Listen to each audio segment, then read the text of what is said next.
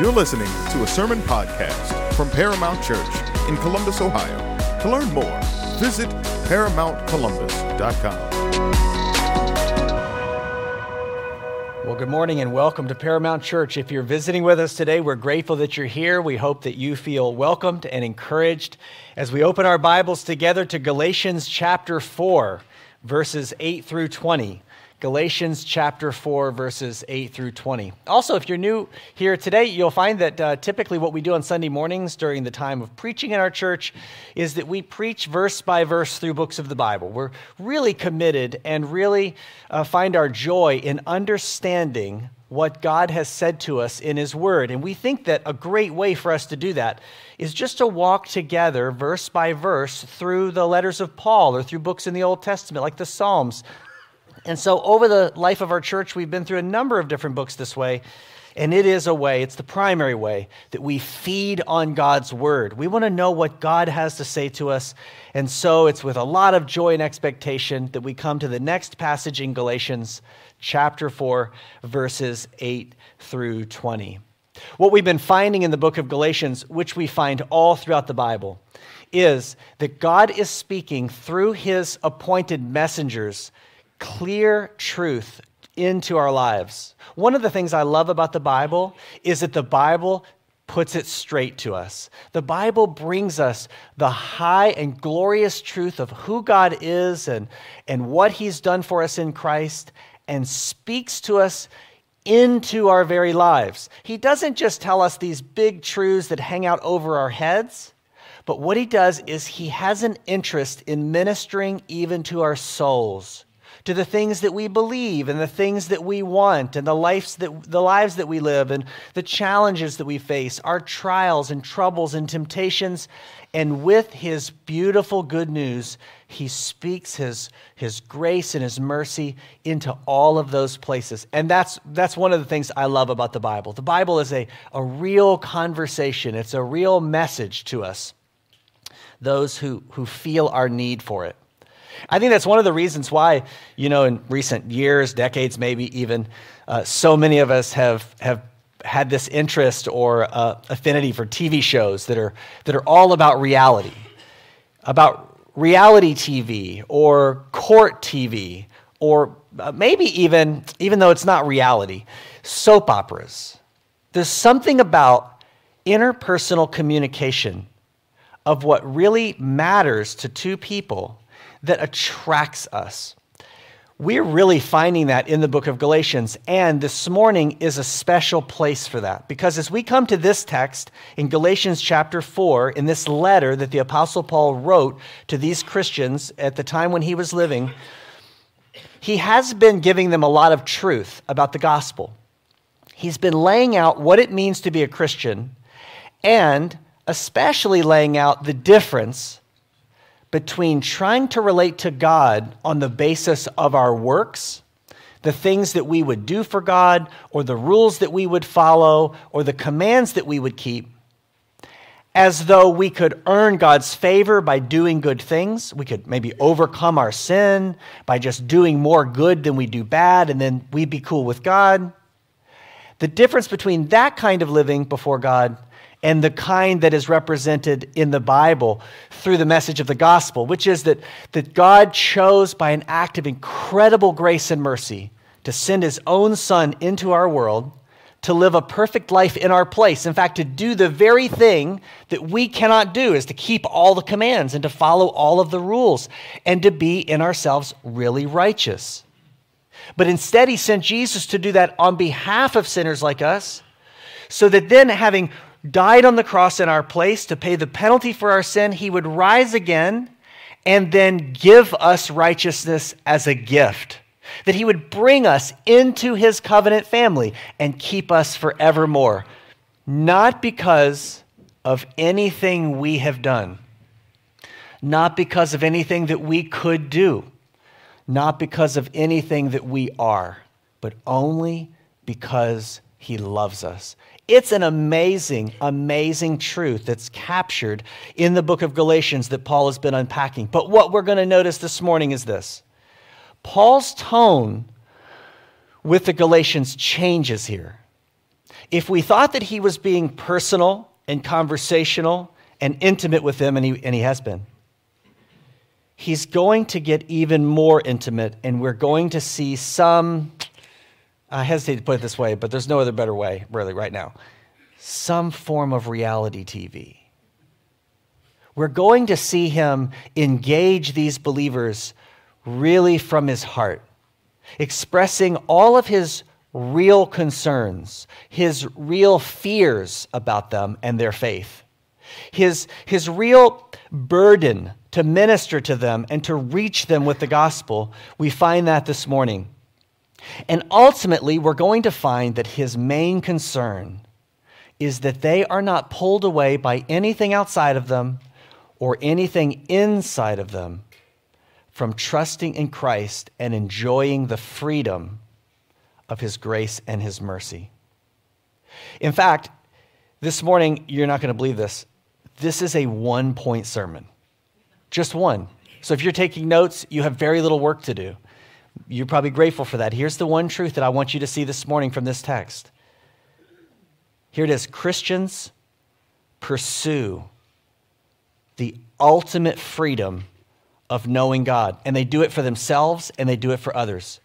This is central. It's not everything, but it's central to what it means to be a Christian. So if you're here this morning and you're not real sure what it means to be a Christian, or you're not sure in the deeper parts of what the Bible teaches, what it means to relate to God by grace, then today is your day. Because you have an opportunity with the rest of us to better understand what it means to pursue and enjoy and know the freedom, which is an ultimate freedom, of knowing God. Our world, and especially our country, majors on versions of freedom. We do think that in our country we have great freedoms, and we do. We have wonderful freedoms. But they cannot compare to the ultimate freedom that we know as Christians in Christ. And so, with Paul, we want to better understand what it means to pursue the freedom of knowing God. Here's one of the sad realities about the church and Christianity and the Bible is that God's word gets a bad rap. Jesus gets a bad rap. Christianity itself gets a bad rap. We, as Christians, get a bad rap because the world doesn't seem to understand that Christianity is about ultimate freedom. When you talk to friends who are not Christians, you try to share the gospel with them, you often hear them chime back at you, Well, I don't really want to be a Christian because then I have to give up all of these things that I enjoy. You see, the message, the bad rap is that Christianity or following Jesus is really a kind of enslavement. It's a restricting life that takes away the fun. It takes away the happiness of life. It takes away the things that you enjoy and that you're used to doing. And while it is true that when we come to Christ, we're called to a different kind of life, that by no means has any hint of enslavement. It has every hint and every flavor of ultimate freedom. That's why we can say with confidence and with real joy that if you want to be free, if you want to be happy, if you want to have a life of joy and meaning and purpose, you will only find it in Jesus Christ. You will not find it anywhere else. You can try, and maybe you are. Some days I am. I'm trying to look somewhere else but we will not find it anywhere else. This is a central concern that the Apostle Paul has for these believers in this area called Galatia. And what we find this morning is that if the gospel, the good news of Jesus, the message of his life, death, and resurrection for sinners like us, by which he saves us and keeps us by grace alone, not by our works, not by good deeds, not by rule following, not by reputation, not by family, not by wealth. If the gospel will have its perfect result in them, they must come to understand the magnificent freedom of knowing God. Freedom. I want you to notice that Paul's central concern in this passage is that these Christians, having come to know the freedom of belonging to Christ, they've come to know the, the marvels of his grace and mercy toward them in his Son, are turning back to slavery again. Earlier in the letter to the Galatians, Paul refers to them as being under a kind of spell. It's really striking language. It's as if they had come into this open field of freedom. But then, as soon as they got there, shortly after, they've fallen under a spell that's blinded them to everything that they had come to know. And instead of enjoying the field of God's freedom and His grace and reveling in living for Him and obeying Him with, with incredible gratitude, they instead left the field and they went back to where they had been. They went back to living not in freedom, but in the former slavery under this restrictive kind of life that says you must make yourself righteous. You must work yourself into God's kingdom. Notice what he says in verse 8. This is where the shift happens. He's been talking about how they have become heirs. This was last week. They have become heirs in, in Christ, heirs through the gospel. And now he says to them, but, in verse 8, but in the past, since you didn't know God, you were enslaved to things that by nature are not God's. Notice this first.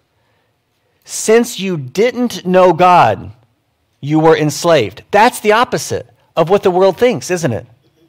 The world thinks that if you know God, you're the person enslaved to these other things and this way of living that's also restrictive and unhappy and unjoyful all the time.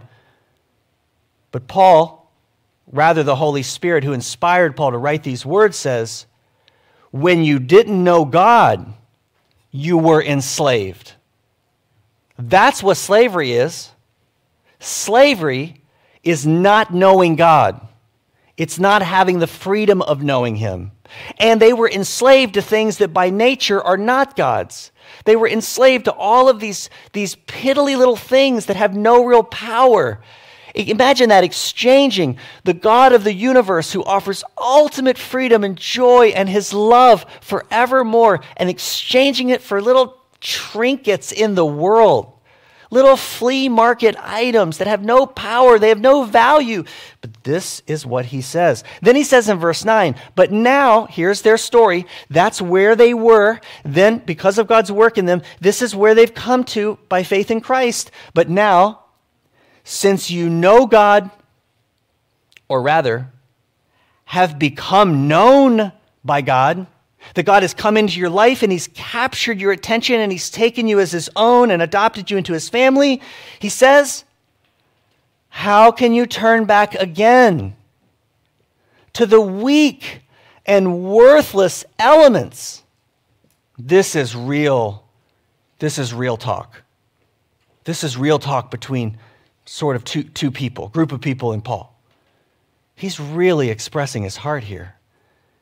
This is where it gets down into the, the nitty gritty of their lives, of, of what it means to be a Christian. You're hearing him pour his heart out in this incredible concern. He is not talking to them like some street preacher just shouting at them. He's not talking to them like they're in a classroom and they're failing the class. He's talking to them like his brothers and sisters he is so hurting and so burdened by the reality that you're, they're missing it. You're missing it. You're walking away from true freedom, true joy, true happiness, all that God has offered you. And he says to them in verse 9 Do you want to be enslaved to them all over again? It's very similar to another place in Galatians where he says a similar kind of question. He says, Those of you who want to be basically justified by your law keeping, by all your good deeds, he says, Don't you read the law? Don't you now know how, how burdensome and impossible it is to please or impress God with the stuff that you do, or the person that you are, or the way that you talk? Do you really think that you can impress the God of the universe who has, who has no match anywhere and has all glory and all power and all sovereignty and sufficiency? You really think that that's impressive to him? This is real talk. And this is real concern. It's a lot like the experience you might have had. Either being someone who has struggled with addiction or knowing someone that you love that struggled with addiction. You know that there's a kind of sad, tragic routine to it. It's a routine in which someone is enslaved to something in their lives. And then somehow there's this, this openness of freedom, this, this opening of freedom, and, and things change. And then they seem to be free for a while, but then it's like they just go right back again. And, and it doesn't make sense to, to us when we're looking from the outside in. Why would you do that? You were enslaved and now you're now you're free. Look at your life. Look at all of the things that have changed. Look at your family. Why would you go back again? Because this, this thing or these people are, are wooing you and you're listening to them, why would you do that? It doesn't make any sense. This is Paul's big concern. It doesn't make any sense. But this is what was happening to the Galatians. But it wasn't a drug, it wasn't alcohol, it wasn't social media. It was something far more important. It was actually their relationship with God that was, that was in turmoil because they were being wooed. They were being attracted or tempted by these other voices outside. Maybe similar to our addicted friends who have others that are trying to kind of welcome them back into that life. That's what was happening to the Galatians. And that's why he says to them, Do you want to be enslaved all over again? Okay, so what was Paul seeing? Because he's looking at their lives and he's seeing something in them that is raising these big alarms.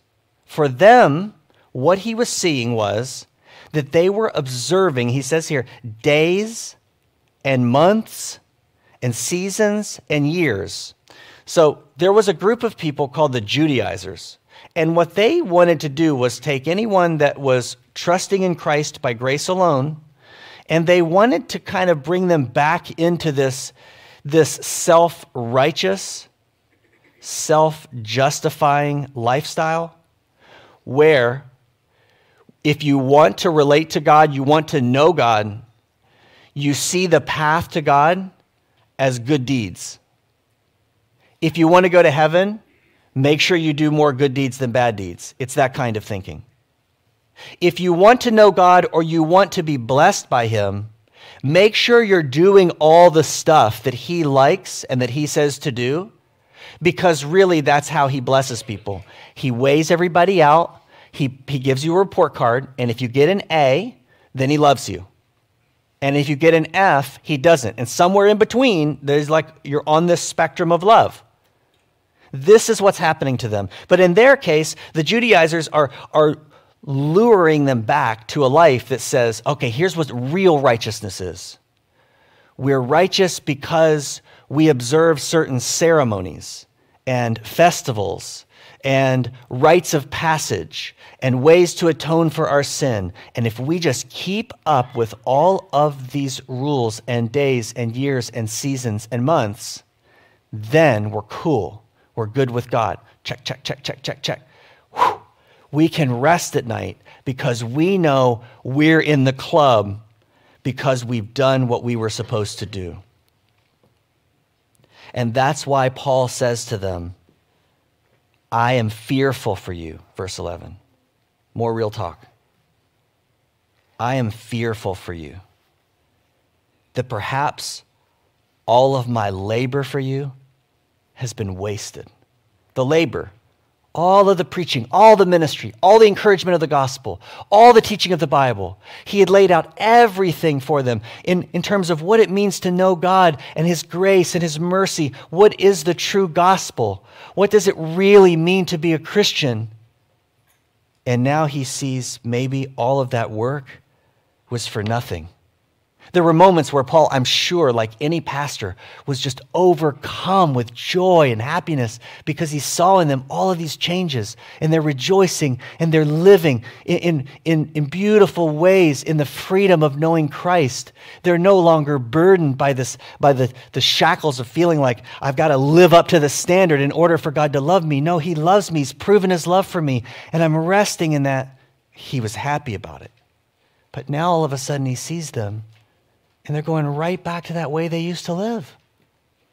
And now he is afraid that maybe it was all for nothing. Maybe you're really not Christians because that's not what Christians do.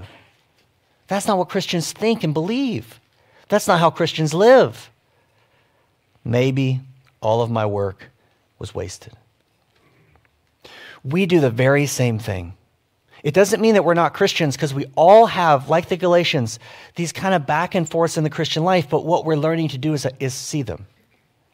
We all have this kind of tendency or temptation to go back to that old way of relating to God, where, where we want to make a case for ourselves of how good and deserving we are of His favor. It's, it's a really common thing for, I mean, I think it's common for every Christian to do this. So, so what, how does that happen? How would you see it in your life? There are thousands of ways, but it could be some of the obvious ones, like what's the what's our version of the days and the months and the years and the seasons and trying to keep up with the theological Joneses and to stay in the club. Sometimes it's that we go back to putting our hope in our reputation. We go back and put our hope in our, our self appointed report card of grades. How well am I doing? Am, am, I, am I doing most of the right things? Do I read the Bible enough? Do I pray enough? Um, do I swear too much? Or is it just about enough? It's right.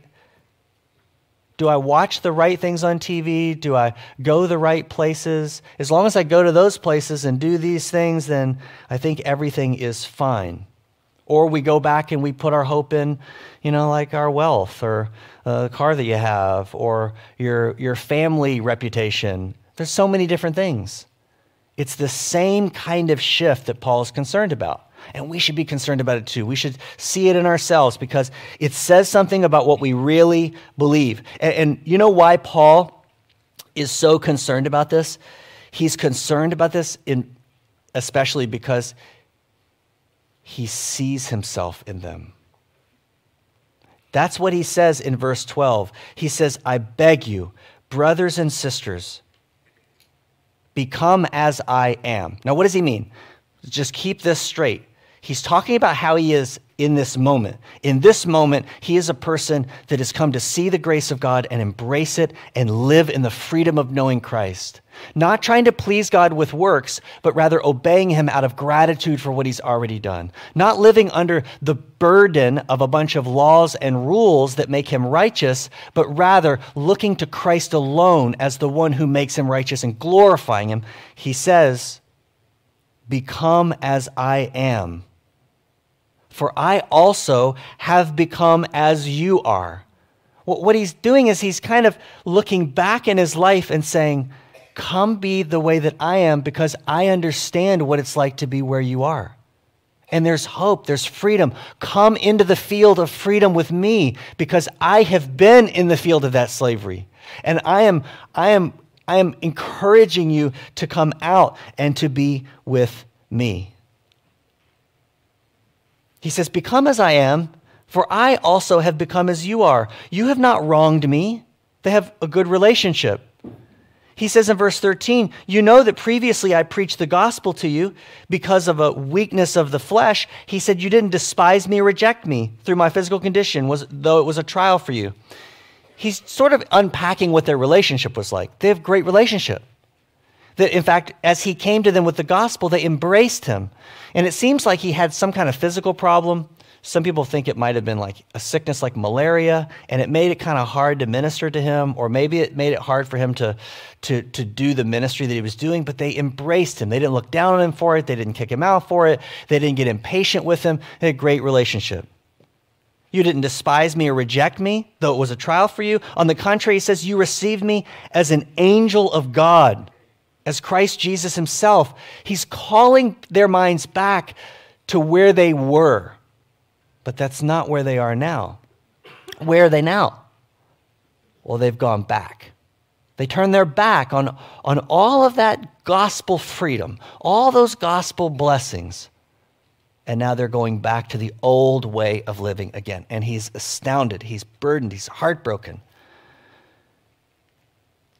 They're going back and they've been listening to the Judaizers and they have become persuaded of what they say it means to be in the family. We've all experienced that kind of thing. Man, we experienced that. I think back about when I was in middle school. That's a, that's a high time for being in or out of the club. I, honestly, I don't know what it is today the, what, what exactly the things are. They're probably similar. Those of you who are my age or around that, you probably remember these things, like what meant to be in the club. If you wore, this sounds crazy now that we say it, if, if you wore your backpack with two straps out of the club, like how ridiculous is that? But I didn't wear my backpack with two straps because I want to be in the club.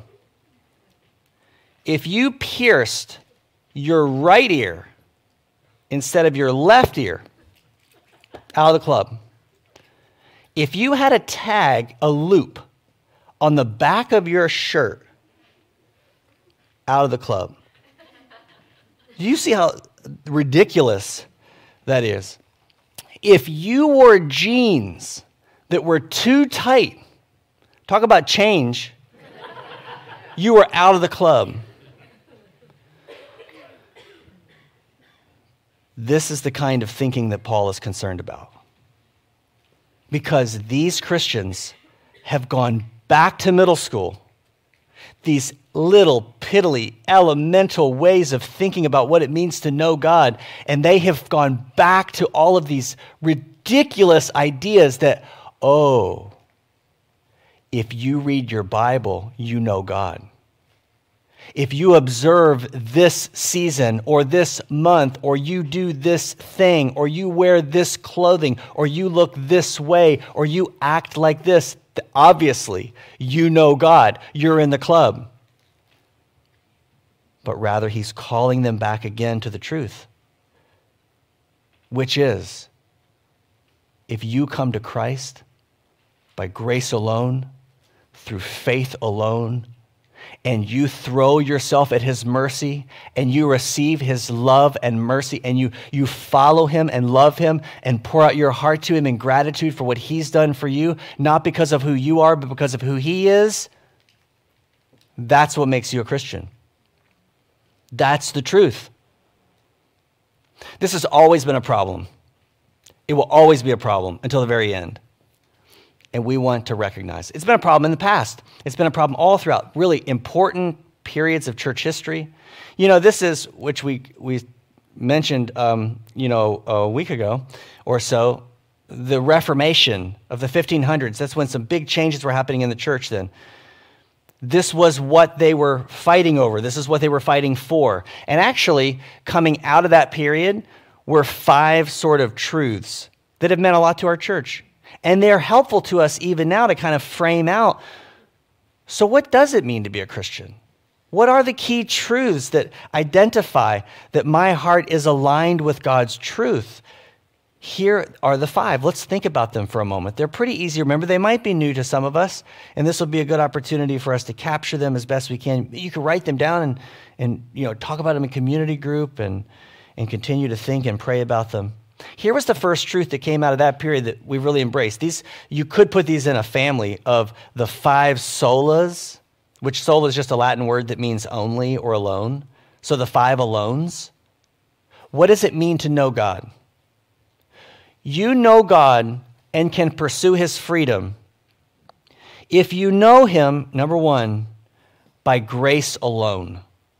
Grace alone is the truth that's represented throughout the Bible to remind us that the way that a person is saved from their sins, the way that they are forgiven, is not by their merit.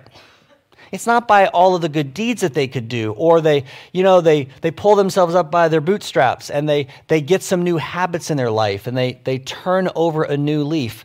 No one becomes a Christian turning over leaves. People become Christians because God turns over your soul. He, he comes and changes you and, and he convinces you through the power of his Holy Spirit of his glory and opens your eyes to what you had not seen. And he does it by grace alone. There's no one in this room. This is a beautiful, incredible truth of ultimate freedom and joy. No one in this room is a Christian simply because they chose to be Christians. It doesn't work that way. No one in this room is a Christian because God looked down and said, I pick you for my team. You're going to be a great point guard. People are Christians by a miraculous work of God's grace alone. It's only His doing. We bring nothing, as is famously said, I bring nothing to the table except the sin that I needed to be forgiven of by grace alone. That's the first truth. Here's the second one, it goes right along with it. What it means to be a Christian is that I know God by grace alone, through faith alone. It's similar to by grace alone, but it highlights the fact that it's not by my works. It's not by, it's not by something that I brought to God and I, I, I bought from Him my salvation. It doesn't work that way. There are no good deeds that you could bring. Again, what, what are you going to bring? He has everything. You, you think that would impress him? It really doesn't. In fact, it only adds to our trouble when we come to him trying to bring something and pawn off our, our, our little trinkets to him as though those are going to earn us something. Because that's not the way he works. That's not what glorifies him or glorifies him, him by grace alone. Therefore, he tells us that the way to be saved is by faith alone. And not a generic faith, not a, not a faith that just believes in God and says, Yeah, I have faith, I believe God exists. A faith in Christ, in his appointed person and Redeemer, the means by which he brings us into his family, by faith in Jesus Christ. That means that there are no works for us to do. Rather, the only thing the Bible says is that the way that you come to faith in Christ, or the way that you come to Christ, is by faith, and that typically is expressed by something, not that you do, by something that you say. Romans 10 9 and 10. If you confess with your mouth Jesus is Lord and believe in your heart that God raised him from the dead, you will be saved. Do you hear anything about works?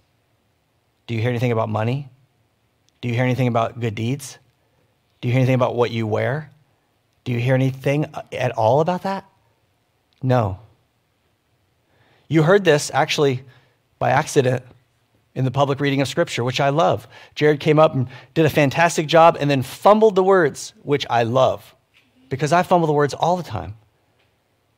But in God's providence, He sort of fumbled the words into the perfect words. He said that we should bring our mouths to God or put our mouths in God? Yes. That's what Romans 10 says. Do you want to be saved from your sin? Do you want to know God and his freedom? Put your mouth in God. Confess with your mouth. If God enables you by his grace that Jesus is Lord and that God raised him from the dead and that he is the answer to your sin, that's why the third truth is Christ alone. You keep up with them? Grace alone, faith alone, in Christ alone. There's no other person. There's no other prophet. There's no other guru. There's no other religion. There's nobody else to turn to. There's only one. There's only one name given under heaven by which men must be saved. There's only one. It is the person and work of Jesus that we place our trust in. And that's why that third truth is Christ alone. We don't look to anyone else, we look only to Him. The fourth truth, Scripture alone, the Bible alone. How do we know all of this is true? How has God communicated with his people? He's communicated in this incredible book of the Bible. And therefore, we know by looking at its words, which are living and active, they're sharper than a sword with blades on both sides. It cuts coming and going. It's powerful and it changes us. This is how we know. That's how we know this morning. And then finally, number five, the, five, the fifth alone is to the glory of God alone. That's what ties all of this together. Why is all of this so important to the Apostle Paul? Because the Apostle Paul has captured the ultimate commitment that also belongs to God. You know what God's ultimate commitment is? Do you know what he cares about? More than anything else? More than anything else in the whole universe, what does God care about? Himself, His own glory. He does everything, by our terms, 24 hours a day. He never sleeps or slumbers, and constantly he does everything for his own glory. That's why we can have freedom. Because when he welcomes us in, he welcomes us into his glory, his power, his sovereignty. He is sovereign, he's wise, he's good, he's happy all the time. And this is the God who saves us by the five alones. This is what Paul is so concerned about. Because the reality is that there are lots of other voices. There's lots of threats, which we're seeing here. We feel them in our day as well. Because there's lots of reasons. There's lots of other people you could turn to. You could walk out of here, you could find a thousand people who tell you something different. And they'll say it pretty convincingly. And if they put it in the right words and they offer you the right thing, your heart might go, hmm, maybe I should try that. Maybe that's where freedom's found. Maybe that'll really make me happy. Paul is concerned. He's on guard against the threats to this joyful freedom of knowing Christ. I had a really amazing experience last week. I got to go for the first time uh, to a naturalization ceremony at the courthouse. You know, when someone becomes a, a, U.S. citizen, it was an amazing thing to just to see and celebrate. And I was just kind of sitting there taking it all in. And I'll tell you what really struck my attention, caught my attention was one, just a renewed appreciation for freedom. The way that it highlighted for our country the, the legacy and the truth of, of freedom. It's not perfect, right? There's no place of perfect freedom. But it was such a picture of that. And I just found myself really thankful for that because of all that it allows us to do, especially as Christians, like all that we can, that we can do. Freedom is an amazing, beautiful thing. Not everybody gets to experience that. But it was also really striking to me as I was just like taking it in to see contrasted with freedom the reality of our world and the threat of against freedom. Two things I saw. I was kind of waiting for things to develop in the ceremony and get everything in place. And I was kind of walking the halls. And I walked out in the lobby and I saw just the most heartbreaking poster. It was all pictures of kids 9, 10, 11, 12 that were missing. Nobody knows where they are. I don't, it just disappeared. And just, I thought about that and thought about what a contrast between those two to be in a place of such ultimate freedom and yet to have such a danger lurking. I was sitting in the little, like, waiting room where family and friends would sit while they were getting it together and while i was sitting there just kind of kind of you know looking around at people and eavesdropping on their conversations and and just real discreetly in walks this officer mostly plain clothes walking a bomb dog and boy, that struck my attention. Like, what a what a contrast of freedom and yet this underlying all the time threat to your freedom. You didn't even notice it. It's right there in the background. It really is such a picture of what I think spiritually the Apostle Paul is really feeling in his ministry to these Galatians. Seeing the beauty and the vastness of the freedom of Christ out in the field and yet knowing as he did and as he was warning them about other voices and other things that would try to pull them away, constantly try to pull them away. There really were two things. You know, there's, there's the pressure from the outside of the Judaizers, You have that too. I have that too. There are outside voices that are always trying to pitch to us a different hope, a different freedom. But there is something worse, more dangerous, and it's inside of us. It's our remaining sin. Their remaining sin continued to tempt them and entice them to think, well, maybe there's a better freedom out there. Maybe there's somewhere else that I could be, you know, really happy. And it's all dressed up. It's all just dressed up like it's really fancy and shiny and attractive and wow, that's really going to make a difference in my life and and that's why Paul, because he's seen the difference, says, How can you do that? Why would you not? Why would you not stay with Christ? He says in verse 15, Where then is your blessing? Where, where is this, this joy and this rejoicing and this partnership that we have had in the gospel? He says, For I testify to you that if possible, you would have torn out your eyes and given them to me. It could be that the thing that was making it hard when he was with them was he, maybe the malaria or something else had affected his eyes, and it was a real, uh, you know, handicap to him. And so that's maybe why he says this. But think about what he's saying about them. You love me so much, you have torn your eyes out and given them to me if you had to. So then, have I become, uh, real talk, have I become your enemy? Because I told you the truth? You get a sense of what their relationship had become. They had turned entirely against him. Why? Because they had become so persuaded that there was freedom somewhere else that every word he spoke to them about Christ and the freedom and grace and mercy of the gospel just wouldn't land. And they just would not have it, they wouldn't hear it. They would rather do it on their own. They would rather be righteous in themselves. They'd rather just keep the rules. They'd rather just be enslaved. He says in verse 17, they court you. They're courting you so eagerly, but not for your good. They want to exclude you from me. They want to keep us apart because they know. They know I tell the truth.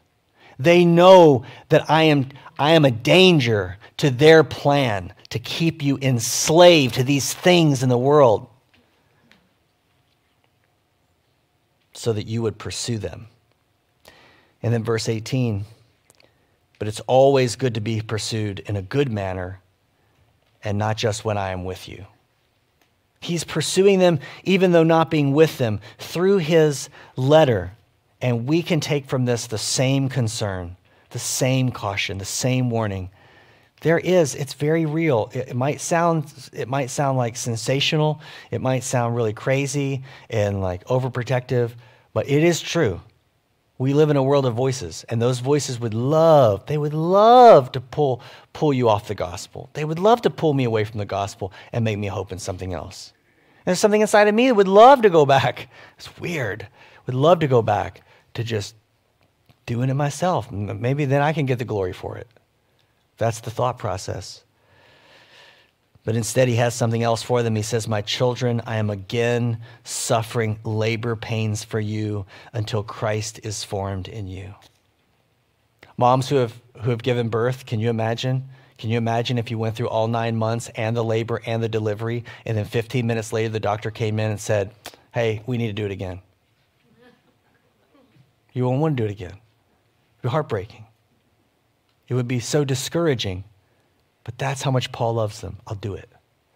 I will suffer the labor pains again until Christ is formed in you. He says, I would like to be with you right now and change my tone of voice so that we could be together and we, we, could, we could talk in person as friends and as, as allies in truth because I don't know what to do about you. That's real talk. Man, listen to that coming from the Apostle Paul. I don't know what to do about you. He's feeling despairing, but we know what his despair does. It drives him to the Lord, who is in control, and therefore he labors. As we come to a close this morning, I know that it's been long. Wow, one point? Yeah, you thought it was short? I did too. what does it mean for Paul to labor? This is what we want to take away, because this is what we want to do as a church. Number one, How did Paul labor? What was he how did he suffer labor pains? One, he did it by preaching and teaching the truth. He did it by holding up the gospel, by telling as many people as he could, especially Christians, what it means to know God by grace alone and to enjoy, enjoy, to become connoisseurs of the happiness of walking in the freedom of knowing Christ who loves us by grace alone, not by our works. This is the preaching and teaching central to his ministry and life. This is what we need to be doing. This is what we aren't doing. When we're a community group, this is what we're doing. We're trying to counsel each other and help each other in these ways. Number two, he did this preaching and teaching through incredible personal sacrifice and a lot of hard work. This was not a vacation for Paul, it was not a nine to five for Paul. He worked diligently and with great sacrifice and labor. He's using the language. He calls them children and he says, I'm suffering labor pains. You see what he's saying? It's labor, it's hard, it's painful, it's tense. But he's doing it for them because this is so important. This is what it will mean in part for us. It's not going to be a vacation, it's not a nine to five. There's some inconvenient hours, but it is of paramount importance. And then finally, number three, he labored for them in prayer and spiritual intercession, praying for them. Because what was driving his concern was not his own thinking and his own heart. What drove his concern was God's heart. He was concerned because this is what was on God's heart, God's mind that his people would have Christ formed in them, and they would know more and more and more what it really means to know God by grace alone, through faith alone, in Christ alone, according to the word of God alone, and to the glory of God alone. That's what's on his heart.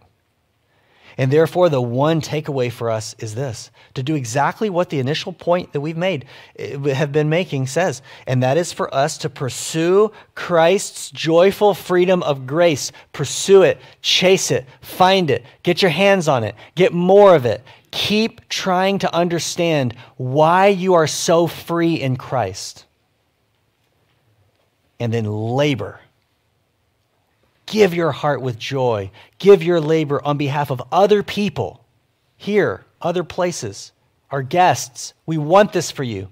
We want you to know with us more and more of the joyful freedom of Christ so that we can live lives that are pleasing to Him and are full of surging gratitude for what He's done. We need God's help. If you're here this morning, and you're not a Christian, you need to put your mouth in God. You need to confess that Jesus is Lord. If you believe in your heart that God raised him from the dead, you'll be saved. And then, and then we're family. Then we're together. Then we can walk. And that's what we want to do. We want to walk together. Let me invite you to stand with me as you're able, and I'm going to pray before we sing again. Oh, Father, I pray that you would do this work in us. I pray that Christ would be formed in me, and I pray that Christ would be formed in us. I pray that you would give us a renewed sense this morning of the good news of Jesus, that it would become even just a little clearer to us of what it means to be free in Christ and not to return to a yoke of slavery again especially a yoke of slavery that has us relating to you on the basis of our works, it's just ridiculous. Or hoping in something else, or what we could be, or what we could do, but rather hoping in who you are and what you have done in your Son. We pray for your help in this. We need your help. Please help us to labor for each other in this as well. And uh, we certainly do pray that for anyone who is hearing uh, this time that we have spent together and they don't know you, that they would come to faith today they'd be converted. And they would come to know the freedom and the joy of knowing you by grace alone, through faith alone, in your Son alone. We pray this in Jesus' name. Amen.